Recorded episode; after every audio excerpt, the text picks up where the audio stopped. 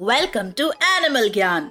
क्या आपको लगता है कि केवल कमेलियंस ही कलर चेंज कर सकते हैं? ऐसा नहीं है। ये बर्ड्स एक दूसरे से कम्युनिकेट करने के लिए अपने फेदरलेस फेस के कलर्स चेंज करती हैं।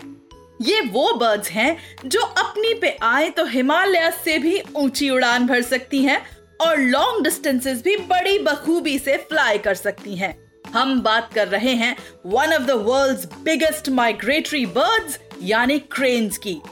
क्रेन्स की पंद्रह स्पीशीज होती हैं, जिनमें से सबसे बड़ी सारस क्रेन्स हैं, जो एक सौ पचहत्तर सेंटीमीटर यानी पाँच फीट दस इंचेस टॉल हो सकती हैं, और स्मॉलेस्ट होती हैं डेमियोसल क्रेन्स, जो होती हैं अबाउट सत्तर सेंटीमीटर यानी करीब तीन फीट टॉल।